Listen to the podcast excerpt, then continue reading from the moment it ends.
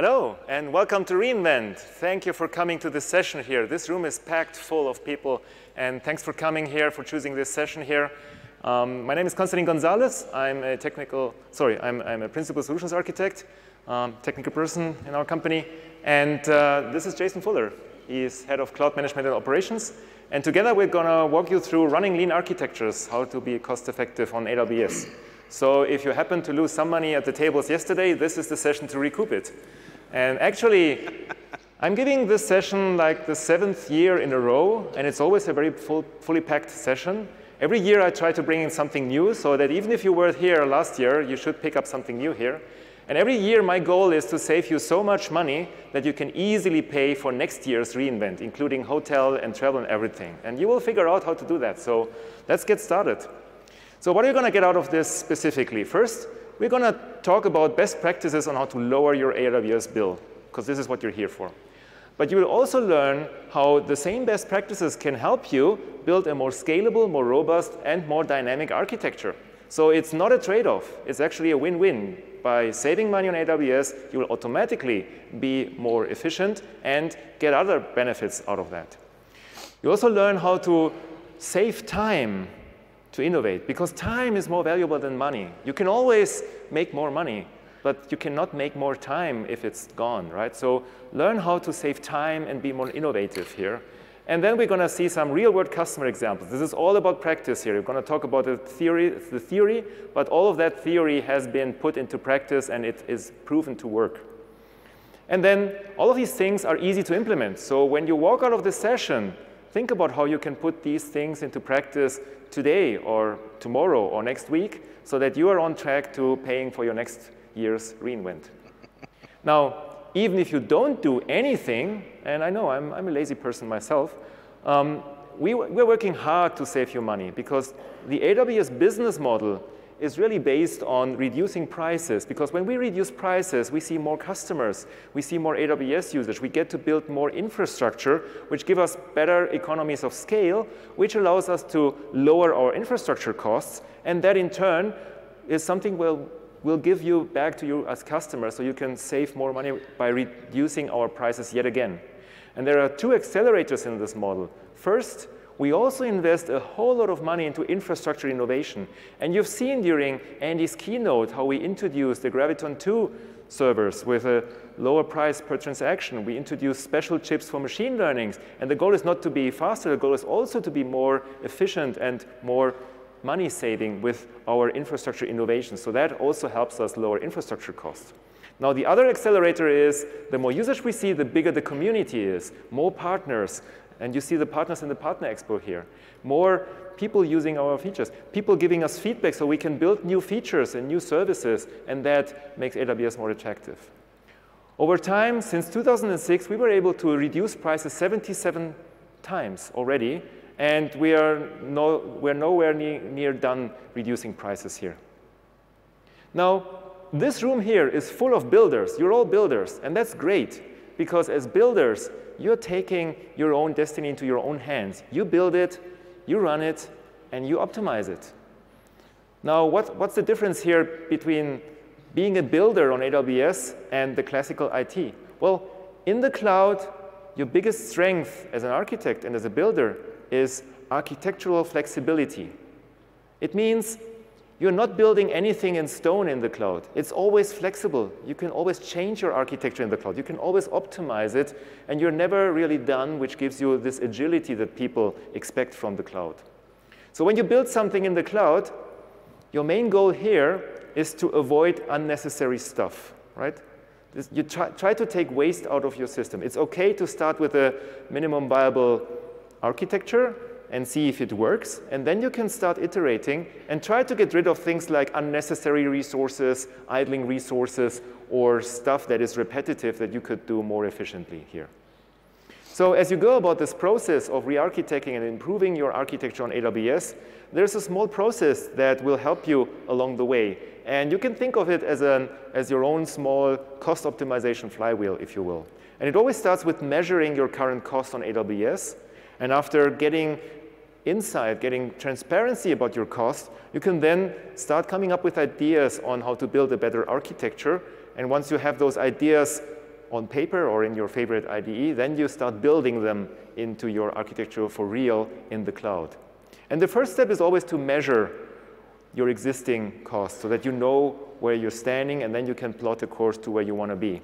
And the best way to start with that is by using the AWS Billing and Cost Management dashboard. You should be very familiar with this dashboard. If you haven't seen this dashboard before, go do this as soon as you leave the session. And because here, you get a real complete picture of all of your costs broken down in any foreseeable dimension, including a budgeting function. You can set up a budget here, and you can set up a budget for the next weeks, months, and, well, probably not years, but for the next couple of months, and get a better planning um, ground here.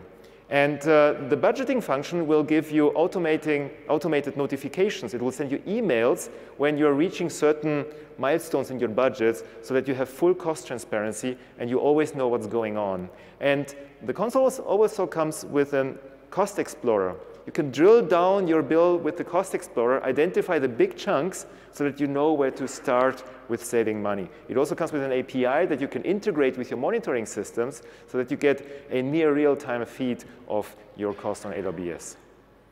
Now, the most popular way to save money on AWS is to use EC2 reserved instances. And reserved instances really mean that you commit to a certain usage of EC2 and you get a discounted hourly rate in exchange. It's the classic discounting scheme that we've been seeing from so many retail businesses over so many centuries ago.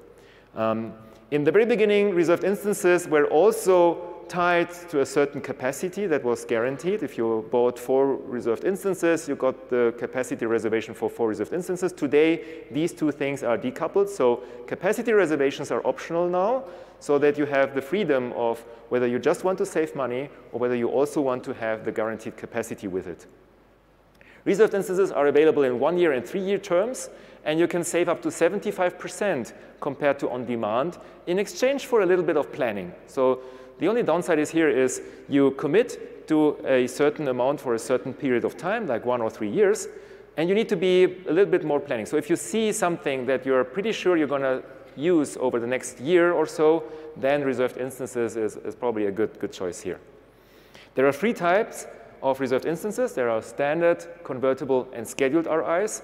And um, if you are unsure about which one is right for you, go to the AWS Cost Explorer because the Cost Explorer will give you personalized recommendations based on your historical usage. This is how it looks like, and it will tell you, okay, if you do this, you will save so much, and if you do this other version here, you can save so much. So use those recommendations and try to, to understand better how those reserved instances can help you.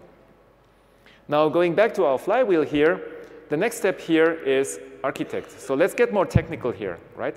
So in architecture, the easiest way to save money is simply to turn off unused instances. This sounds super obvious, but if you're coming from an IT background and if you're coming from an on-premises world, this is something you have to learn, right? I mean, in the on-premises world, you, you bought hardware and you put hardware and, and I cut my fingers and you, you bleed and oh my God, the hardware. Um, and then it was sitting there for three to five years and it was running 24-7 and consuming all that power and cooling stuff. In the cloud, it's not necessary. So where are those unused instances? So think about developer instances, test instances, training instances. All these instances don't have to run 24-7. You can switch them off during the off hours of the day, over the weekend, and then they will stop spending money for you. You can start and stop those instances. You will not lose the, the, the, the instance um, data because you're putting that data on EBS volume and they, they continue running, but you will stop paying if you stop those instances. Thing is, you can apply this concept to whole architectural setups. Even if you have a complicated architecture with web servers and app servers and farms and everything scale out and wonderfully complex, you can shut down everything through automation by using things like CloudFormation or Terraform here. So think of instances in the cloud as something that is disposable, that you only use when you have to. And this is how much you can save. So this customer here, this is uh, their usage of EC2 instances on the y-axis, you see how many instances they're running. On the x-axis, there's time. And you can see how the weekend and the end of the vacation season is visible in this graph here. And in this particular case, this customer is saving 35% just by being smart about stopping instances that they don't need anymore. Now, I briefly touched on automation, and my recommendation here is to automate everything. You should be running 100% fully automated in the cloud. And you can do this with so many things. You can do this with the command line. You can use more sophisticated approaches. Doesn't matter what tool you use. The important thing here is to automate. And the easiest way to get started with automation is to use EC2 autoscaling. Because autoscaling is a mechanism that will adjust the amount of instances that you need in the cloud. It will adjust them automatically based on demand by using our monitoring system CloudWatch to measure how much demand there is in the form of, of latency at the load balancer, for instance. And it will automatically start new instances and terminate unused instances to be efficient and to follow the curve of demand automatically here. You get three wins here.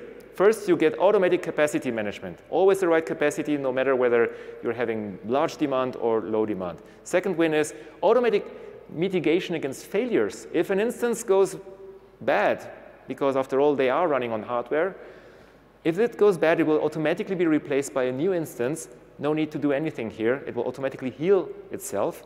And you get automatic cost optimization here. So to summarize this first bit here, the old thinking in the on-premises world was of thinking of servers like pets. We all love pets, right? I have four mice at home for the kids here, and we love them, right? But the cloud is not the place to think of servers as pets, because think of servers as pets is individual servers. And remember back then, I used to give my servers names. I mean, and they were manually administered. But manual administration creates the potential for configuration drift. And then you're running with a configuration that is not documented very clearly, which creates the potential for error. And that creates a lot of work, especially when things go wrong. And it shouldn't be that way. In the cloud, think of your cloud instances, of your cloud resources as cattle that are very highly standardized. All of the servers are the same because they're automated, right? Highly automated, less error potential, and less work to do. And that means in the cloud you can build a more efficient architecture because you're thinking of servers as cattle now, and that will give you lower cost. Now, another way to save money is to use EC2 spot instances. Who's using spot instances now? So a couple people do. If you, raise your, if you didn't raise your arm, find people who did raise your arm and ask them about spot instances. So spot instances essentially give you access to spare capacity on AWS, which is priced, priced based on supply and demand. And you can save up to 90% money by using spot instances. So you will probably ask, so what's the downside here? Well, there's a small downside. If we need those instances back, because we found a paying customer for our spare capacity here, then we will terminate those instances. But you get a two-minute warning, and you can react to that warning automatically through automation, for instance, by using autoscaling, right? So you can use autoscaling to combine spot instances with on-demand instances and reserved instances and get the best of both worlds. Now, spot instances in the very beginning used to be complicated. And this is a, an old ancient graph of spot instances many years ago, and you can see how chaotic the prices can be. Today, spot instances are really well understood. You get very simple, very smooth graphs of, of the pricing. Uh, they're always, they're very predictable. They're always cheaper than on-demand instances, and they're very easy to manage, especially if you use tools like Spotfleet or if you're using autoscaling, because now autoscaling has its own little tick box that you can check off if you want to combine spot instances with on-demand, and then you can save a lot of money here. Okay, that was a bit of theory. Let me bring on Jason to the stage here, and he will tell you how to put this all in practice and what HERE is doing with all these things here. Thank you, Constantine. Thanks, Jason. Uh, so my name is Jason Fuller. I'm the head of cloud management and operations for a company called HERE Technologies. Uh, some of you might not heard of HERE Technologies, so I'll put up my obligatory marketing slide. I'll spend as little minutes as we can on it. HERE Technologies is a, a very large platform company that runs location globally. So uh, our biggest competitor um, is on the West Coast in the United States. We probably all use them for many, many things. I won't say the name, but ultimately we're the number one platform in this space, so we love competing with those guys. But you can see some of these numbers, and they're huge. And the reason we can achieve these numbers is because we use AWS. So when Constantine called me a couple months back and said, hey, you're a huge user of AWS. You're also very efficient in how you use AWS. We've achieved over 50% run rate reduction through cost avoidance exercises, exactly the way that he's laid out for you today. So what I'm going to do is just take you on a brief journey through how we got there, what challenges we faced, what lessons we learned, and hopefully you take away a little bit from here and maybe pay for reInvent. So your traditional RI strategy, if you're in an enterprise that went cloud a while ago, maybe not yesterday, but a few years back, uh, innovation and speed to innovate was one of those decisions you took um, whether there's a bottleneck and you force people through a sourcing process or through a financial process, or you let the builders build. We let the builders build. So when I arrived at Here Technologies in 2016, we have over 500 accounts. We have over 10 million unique instance IDs per year, well over 200,000 concurrent running all the time, and very little RI coverage. Teams are very much allowed to do what they want with their architecture. Good architectural practices within each team, but these are 500 islands that are all interacting with each other, but interacting in an in a independent way. We had limited reporting at that point. If you remember, we were using AWS's detailed billing report, the DBR file. We convert over to the cost utilization report, the CUR file. If you haven't looked at this billing file, it's a bit like looking at your teenager's cell phone. So prepare yourself. Lots of good data, but very big.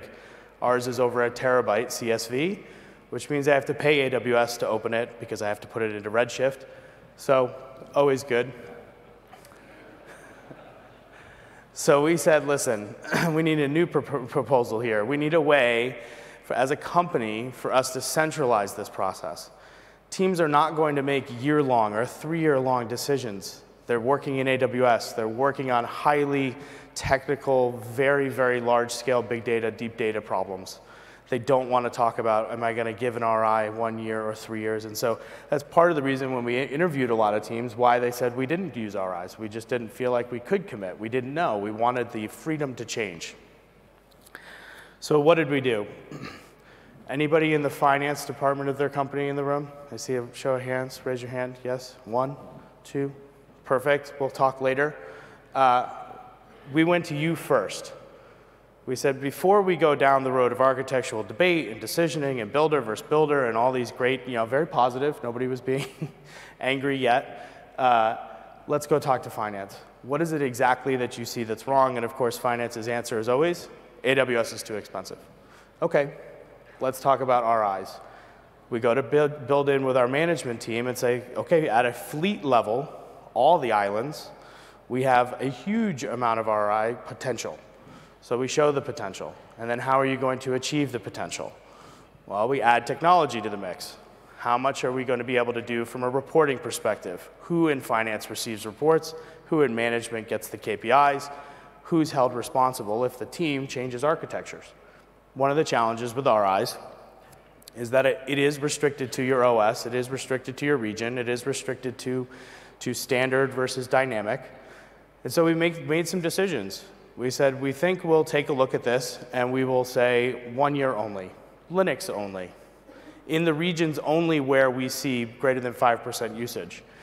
And we used a vacancy solver, which basically we replaced with a commercial tool uh, later, which said if no team is using an RI, that's a bad investment.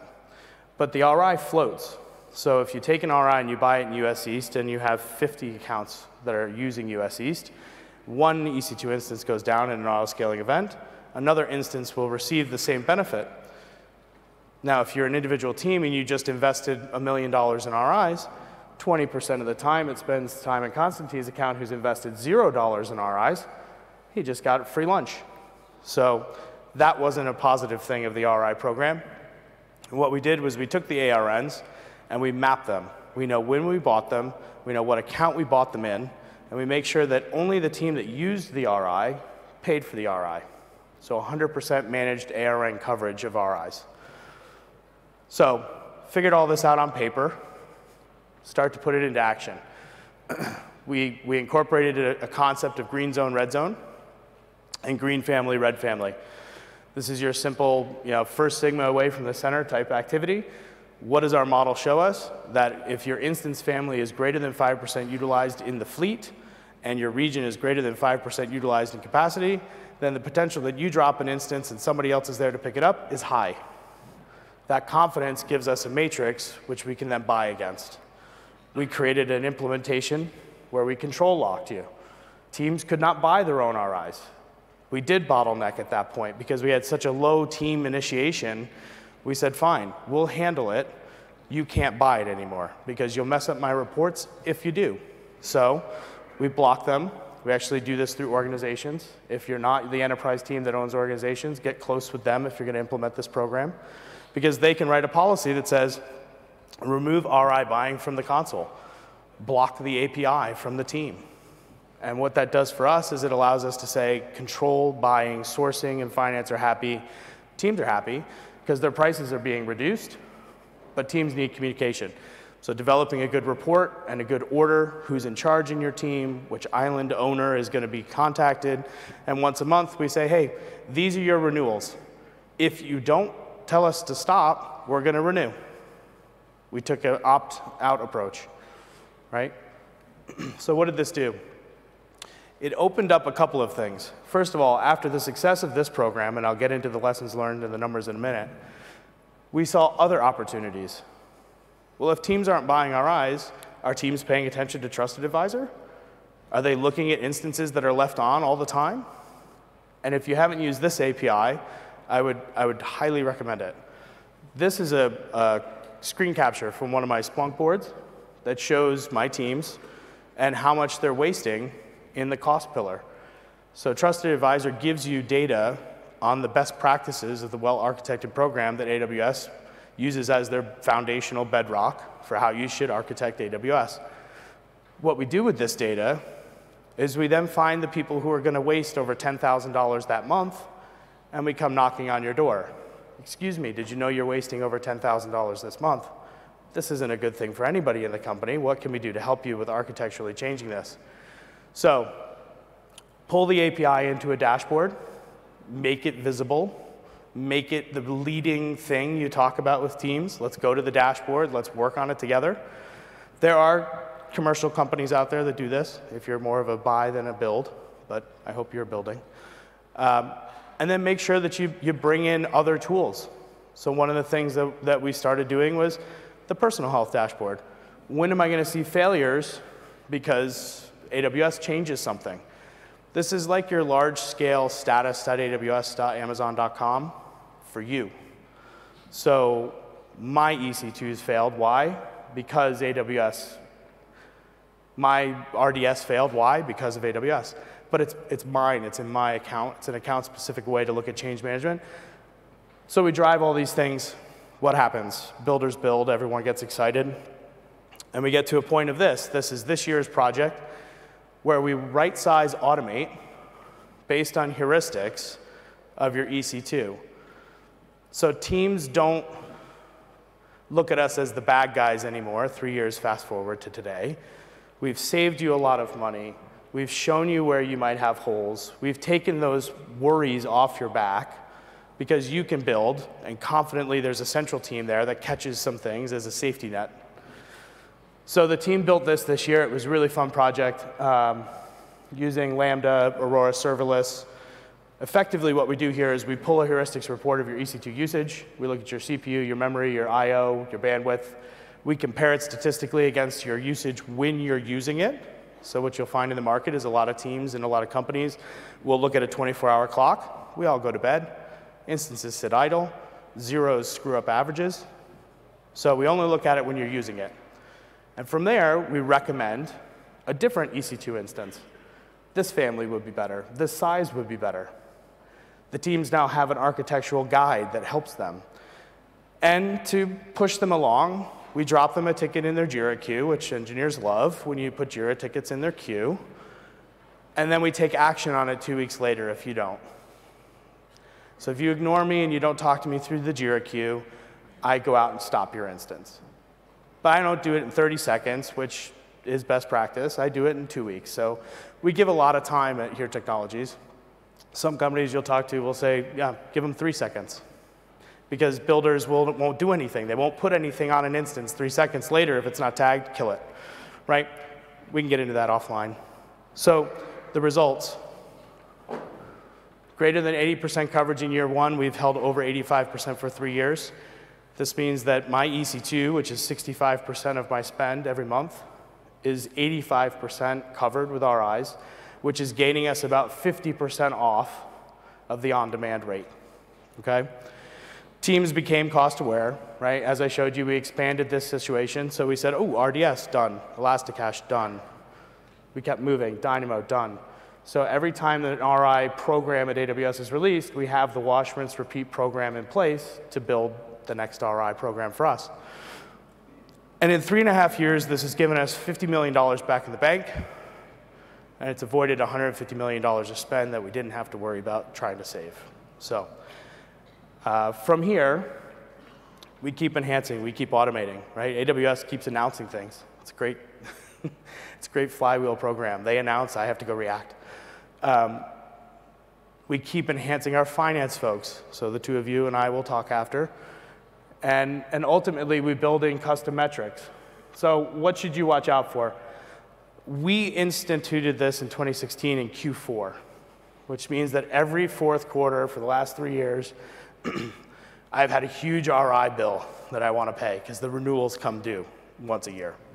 So we've tried to spread this out, but I would recommend spreading it month by month or week by week, but move it into the year so that your finance people don't look at the fourth quarter like they do with me and say, do we really need to put these millions of dollars to work? Don't let people tell you they need an exception. Oh, I have an X32 in Sydney. It's not part of the green program. We would really love an RI. No. Nobody else is using it. Nobody else is in Sydney. Please don't come to me. You know, we'll help you with buying an RI because I blocked you, but I'm not going to put it into my program that then measures and monitors and my KPIs, right? So protect yourselves. And make sure you look at some program designs. So blending price, if you're not using blending, use blending. Um, we give the teams the savings so they see it in their invoice. Other companies I've advised for and talked to, they hold that savings in a bank account. They distribute it as necessary. So there's some tricks there with how the money actually gets just, you know, sent out. And then for us, FinOps is the goal. So the goal is that finance can run these programs, and finance can be a partner to the engineering team so that my team doesn't have to consistently sit between finance and operations. So I didn't mention savings plans because you're going to get into it but we are using savings plans extensively, so it's a really great program too. Thank you, Jason. Thank you. Thank you. Did you hear that? 150 million costs avoided, another 50 million costs saved. He could have paid for half of all the attendees to go to reInvent. So I challenge you, Jason, next year I want to have see you paying for all of the attendees. So Jason mentioned savings plans. So AWS Savings Plans is a very new way to save money. And uh, so what are savings plans? Savings plans are a new flexible pricing model that you can take advantage of that can help you save up to 72% on your Amazon EC2 usage, including AWS Fargate. So you, you, you heard about AWS Fargate. This is our serverless container service that you can simply start containers and then forget about them. We just introduced Fargate for EKS as well, for, sorry, for Kubernetes as well. And now you can save up to 72% very, very easily because the only thing you need to do is to commit to a consistent usage in terms of dollars per hour without specifying a specific instance type or any other complicated thing there. You simply say, okay, I think I'm going to spend that much money per hour on AWS figure it out how to save money here. And you do this over one or three years, and in exchange, you get a discounted price list. So you receive a lower price for everything you use in terms of EC2 and Fargate with savings plans. Very easy to use, very good savings, and very flexible. So flexibility is the key behind savings plans. There are two types of savings plans. The first one is called compute savings plans. It's the more generic one. And uh, compute savings plans are flexible across the instance family, across the region and the availability zone, even the region. So you don't have to say, I'm going to save money in the Frankfurt region. I'm from Munich, so that would be my region, or in the whatever other region you might use. You can be totally flexible across regions here. You are flexible across operating system, tenancy, or whether you use Amazon EC2 or whether you use Fargate for containers.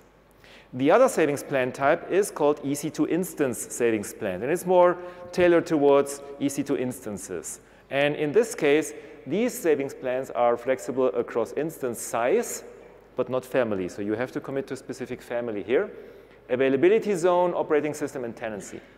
So in a nutshell, the difference is with the compute savings plan, you get the greatest flexibility and you can save up to 66% off of the regular price. And with the EC2 instance savings plan, you can save up to 72% in exchange for a little less flexibility, but still a lot, a lot more flexible than the traditional reserved instances. Again, go to the AWS console. It will automatically give you recommendations on which savings plan is the right plan for you, and you can figure out, do some simulations, and see how this will play out in the future for your own bill. Now let's move on to more sophisticated ways of saving money, because there are still so much stuff you can do to save money. Um, let's start with serverless computing. So who's using Lambda here, AWS Lambda? Okay, quite a few people here. Um, so serverless computing in a nutshell really means that you never pay for idle time because if your Lambda function is not running, if nobody triggers your Lambda function, you don't pay for anything. So that's great. You only pay for the execution time of that Lambda function, but that means you have to avoid wait cycles within the Lambda function too to be really efficient here. So what do I mean by this? So let's take a look at this Lambda function over here. In the beginning of the function, this Lambda function does some API call, which is an HTTP RESTful uh, request. And then you need to wait for that call to happen because stuff travels across the internet and then you get a result. And in between, you have I.O. wait time.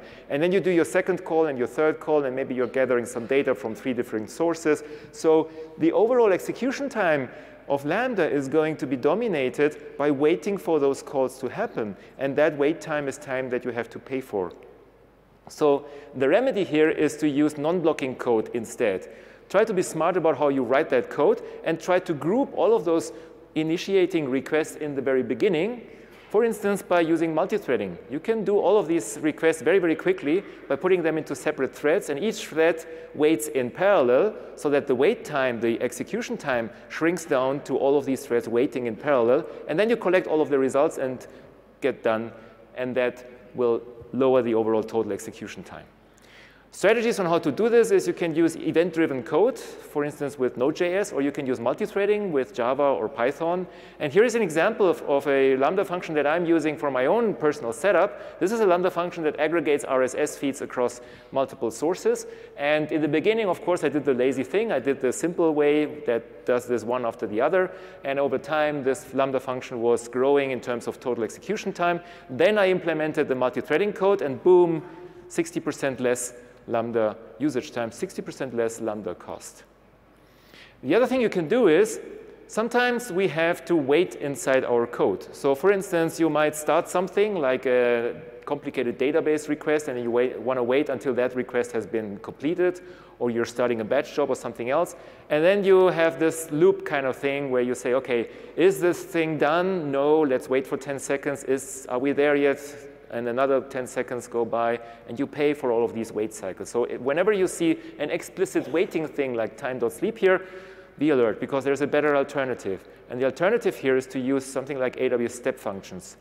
AWS step functions is a very simple workflow execution service, and you can model the waiting and the checking for your results in step functions, and the waiting inside of step functions is for free. So you might say, okay, Konstantin is nitpicking here. This is very, very, very specific. How much money can you save here? So here's an example. Our customer, Coca-Cola, they have a system that updates their loyalty database whenever you buy a bottle from those automated vending machines. And they, they've been doing the simple thing first. They wrote the Lambda function. The Lambda function was waiting 90 seconds per bottle and then they refactored their code into using step functions, and now they are saving 90 seconds of Lambda execution for every single bottle they sell through their machines. That can add up to a lot of money here. The other thing you can do in your architecture that is just a little bit sophisticated but pretty easy to set up is caching. So you might know caching about, yeah, this is a way to make stuff run faster, right? Yes. But fundamentally, caching really means that you do the expensive stuff only once, and then you reuse it as many times as possible. And that is a great way to save money because memory tends to be cheaper and faster than CPU execution cycles. And the great thing about caching is that you can cache everywhere. You can cache at every layer of your uh, application. The only thing you need to keep in mind is you need to keep track of how old is this cacheable item. Is it still current? Which is a little bit of, of uh, application code that you need to put on top of that. But once you have that, you can cache at the database level, you can cache application server level, you can cache at the web server level, at the edge, you can cache inside your users' browsers, you can cache everywhere. And the simplest way to get started with caching for a web application is to use Amazon CloudFront, which is our content delivery network that includes caching in 210 nodes worldwide that will do all the caching for you. And the result of using something like CloudFront here is that you can get away with a much smaller backend. You can scale down the backend because now most of the work is done by those proxy caches all over the world. And the, the pricing is pretty simple because using CloudFront tends to be the same cost or less than the data transfer cost that you have to pay for anyway. So it pays for itself. This is how much caching can save you. In this case, our customer Team Internet in Munich, they uh, added caching on top of one of their most popular DynamoDB tables, and boom, they saved 3,000 reads per second on that particular table. And then they, they thought, great, let's do it for all tables, and at the end of refactoring all of the tables to use caching, they were saving 20,000 reads per second, which translates into a lot of money monthly. And now Markus from Team Internet, he can pay for all of his team to go to reInvent if he wanted to. So let's go back to that cost optimization flywheel. We discussed a couple of architecture bits thing. Now we want to build, right? So when building something on AWS and you want to save money and be efficient here, the golden rule here is to avoid unnecessary heavy lifting.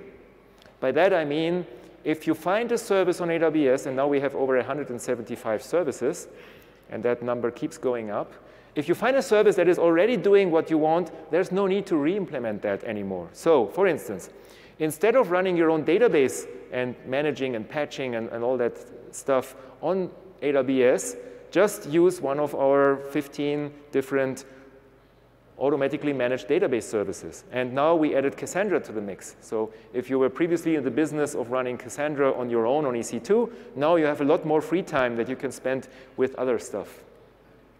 If you're running application integration services like message queues or stuff like that, workflow systems, go use one of the AWS services because they make it so much easier and you save a lot of time and effort instead of building your own application integration service. And it also lowers your risk because there's less potential for introducing bugs into the system, running into other issues.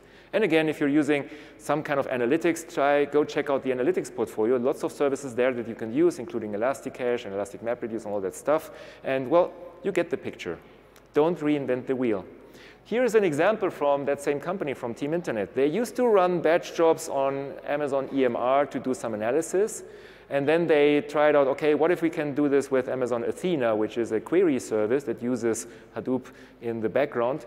And they found that they, their cost went down by more than 50% just by replacing EMR clusters, which are already pretty nicely automated, with Amazon Athena, which is a higher level service here.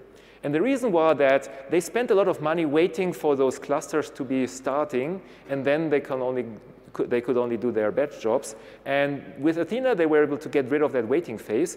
And in exchange, they also got a simpler architecture that was easier to manage. So lots of wins down the road here. OK, let's spend the final couple of minutes here with saving on AI and machine learning. So who in this room is using machine learning in one way or other? Okay, so there are a couple people here. So we gave this talk on Monday, and somebody left a comment here, and please do leave comments. We really live by your feedback. Somebody left a comment on Monday saying that, yeah, Konstantin asked, and then only five people raised their hands, and then he spent like all this time talking about machine learning, and everybody else could have gone home or something like that. Uh, please don't go home, right? Um, even if you're not using machine learning now, think about using machine learning in the future because machine learning really is, it's like having a weather forecast for your business. Think of machine learning as a weather forecast for your business. So think about all of your business processes and how you can use machine learning to be smarter about your business. Something like, when are these machines going to break so I can make sure I have the right replacement parts nearby? How many people are going to go to my store in the next week buying this particular item? How many items do I need to order to fulfill demand? All that st stuff. And if you can't find any ways to use machine learning in your business, use machine learning to automate autoscaling and predict how many machines you're going to use for a specific application. And there are some real savings there. Customer of mine, they uh, used autoscaling and they were able to save 50% of their EC2 bill just by using autoscaling. Then they applied machine learning on top to predict how much EC2 capacity they need in the future, and then they were saving 70% of their EC2 cost because they now had a more a smarter way of auto-scaling thanks to machine learning. And even if you don't use machine learning whatsoever, um, let, us cut a deal here, right? So you're going to follow through this and try to think about these machine learning best practices in terms of your own existing things like batch machines, because machine learning is really high performance computing for training neural nets, and you can apply these principles on your own stuff here. And even if you don't use any of these, at the end of this part, I'm going to tell you how to find the perfect Christmas present for your loved one without machine learning. Okay, let's, let's do that, right? So first, in AI/ML, the same rules apply as ever, right? So the turn off unused instances rule can be applied to those Amazon SageMaker notebooks that data scientists use to build something. And uh, simply don't run those notebooks all the time or over the weekend. Be smart and shut them down, stop them over the weekend. Second thing is automating everything also applies to machine learning. And we have a whole suite of services around Amazon SageMaker that will make you, it easier for you to run machine learning in the cloud and that thereby you don't have to work so much and just can concentrate on your machine learning implementation here. The using autoscaling rule here is already built into Amazon SageMaker. That's the great thing about SageMaker. It will take care of everything, including autoscaling. And SageMaker understands how to use spot instances. So the use spot instances rule can be easily used with Amazon SageMaker here.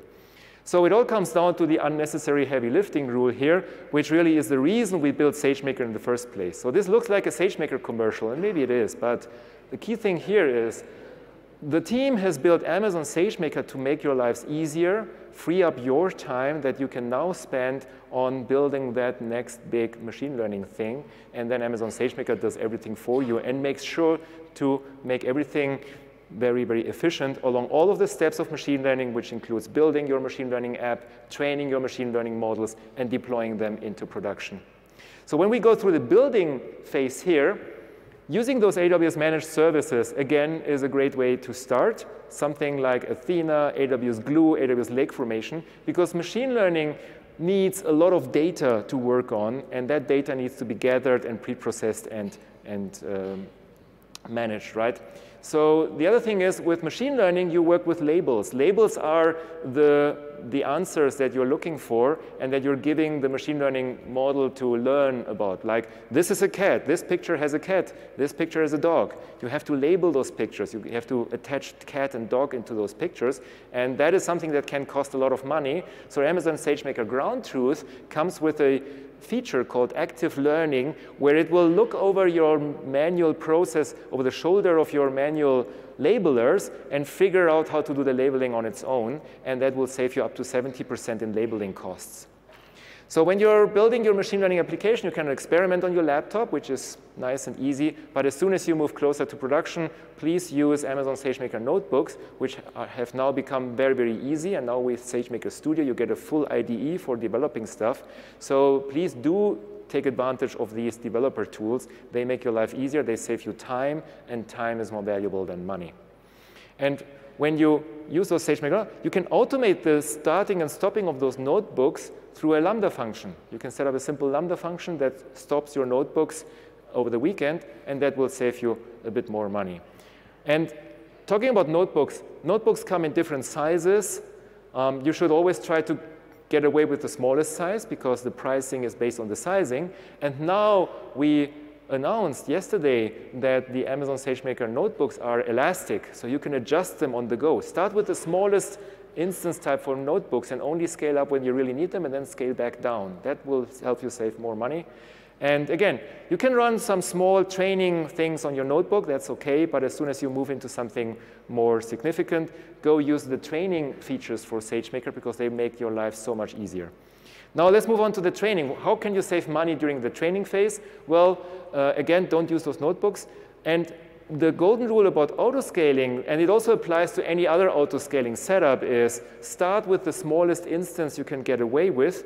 Try to scale horizontally by adding more and more instances of that type, because it allows you to scale very finely granular, and only move to a bigger instance once you have to. If you're running out of memory for one particular bit of your training stuff, then you, it's, it's okay to move to the next one. Otherwise, try to get away with horizontal scaling as much as possible. And when you're using spot training, the thing to remember is spot instances mean they can be shut down with a two-minute notice, right? So in the context of machine learning, you can implement checkpointing into your code. By the way, if you're not using machine learning and you're using batch computing for HPC, like computational fluid dynamics, like those Formula One um, people there, you can implement the same thing with AWS Batch, where you implement checkpointing logic there, and then you can use AWS Batch with spot instances here. The other thing is we provide you with pre-compiled and pre-optimized versions of your favorite machine learning frameworks, such as TensorFlow, MXNet, PyTorch. Do use those AWS-provided versions because they have been optimized for the specific platform they're running on, and they will, that will save you a lot of money because running non-optimal code is going to cost you. And um, those frameworks come with specialized I.O. libraries, such as TF Record for TensorFlow or Record I.O. for MXNet, that will help you push data faster through your training cycle. And this is another thing that is also in parallel to other HPC applications. The, the bulk of the time spent during training is spent actually with I.O., trying to put all those data um, points through the learning algorithm. And uh, by using a specialized framework such as TF Record or Record IO, you can be a lot more efficient in pushing the data through. And there's another thing called pipe mode. Go check out pipe mode so, and try to figure out how to use that. Pipe mode essentially streams data through the training process. No need to load and copy and, and other um, complicated bits here. And then SageMaker comes with automatic model tuning um, features. And a tuned model runs so much more efficient in production, and that's how you're going to save money in production. So looking at the production bit of, of uh, machine learning here, actually the biggest cost driver of machine learning is an inference. So about 90% of the cost in machine learning is spent on the inference phase because people train once and then they deploy to mobile applications or web applications that are used by millions of users. So this is how a lot of money goes into inference. So how can you save money there? Well, SageMaker comes with a feature called Neo, which will do code optimization of your model by getting rid of all the unnecessary bits and aligning stuff optimally to the hardware of your choice so that you have optimized executables that need less CPU and GPU resources. The other thing is um, there are two ways to use machine learning in production. One of them is a 24-7 um, real-time endpoint that you can query, but that is also running 24-7 and spending money 24-7. Or you can batch up requests and send them in batches. And when you send them in batches, SageMaker will start up a cluster, run the batch, shut down the cluster, you only pay for what you use. So if you can get away with a batch model, that's a lot more efficient than using those 24-7 endpoints. If you do use the 24-7 endpoints, think about deleting unnecessary endpoints such as deleting those training and testing and uh, other endpoints you might not need. And you can set up those endpoints that, so that you can use one endpoint for a full sequence of multiple models or one endpoint for different models running in parallel, thereby saving you on those endpoint costs here. And again, right sizing is always a good thing. Try to do some benchmarking and figuring out what is the smallest instance you can get away with. And uh, you can use Amazon Elastic Inference to only use a slice of a GPU instead of a full GPU, because in inference, we don't need that much GPU capacity, or the new AWS Inferentia chip, which is in the new EC2 Inf1 instance type here. And again, auto-scaling is always a great thing here.